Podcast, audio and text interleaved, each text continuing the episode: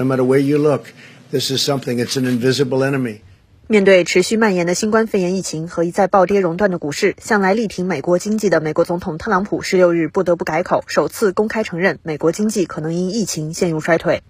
当天下午在白宫谈到疫情时，特朗普表情比以往略显凝重，他感叹病毒的高传染性非常糟糕，并直言我们面临隐形的敌人。I just say this: we have. 很罕见的，他并未重复此前关于疫情可控的表述，相反却警告疫情可能会持续到今年七八月份，甚至更晚。三天之前，特朗普刚刚在白宫发表讲话，正式宣布国家紧急状态，让联邦政府全力投入到抗击疫情的努力中，并释放五百亿美元资金，帮助各州和地方政府应对疫情。疫情对美国经济的影响显露无疑。纽约联邦储备银行日前公布的最新调查显示，三月纽约州制造业已经开始下滑，总体经营状况指数降至二零零九年以来新低。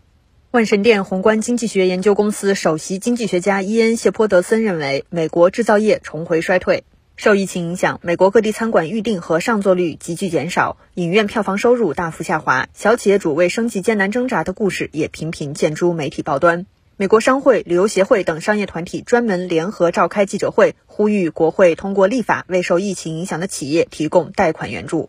为缓冲疫情对美国经济的冲击，美联储自本月以来连续两次紧急降息，将联邦基金利率降至接近零的超低水平，并出台七千亿美元量化宽松政策，重启二零零八年国际金融危机期间采用的非常规政策工具组合。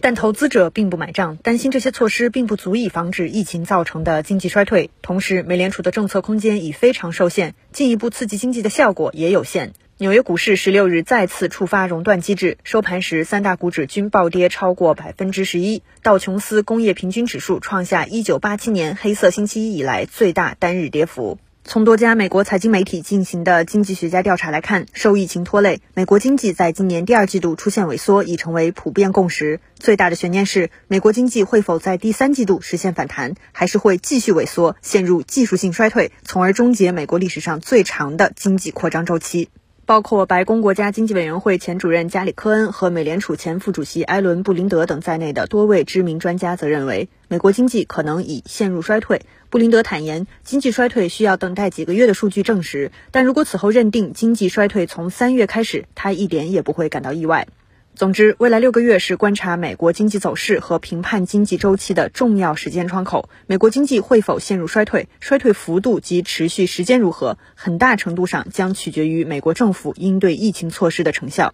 新华社记者，美国华盛顿报道。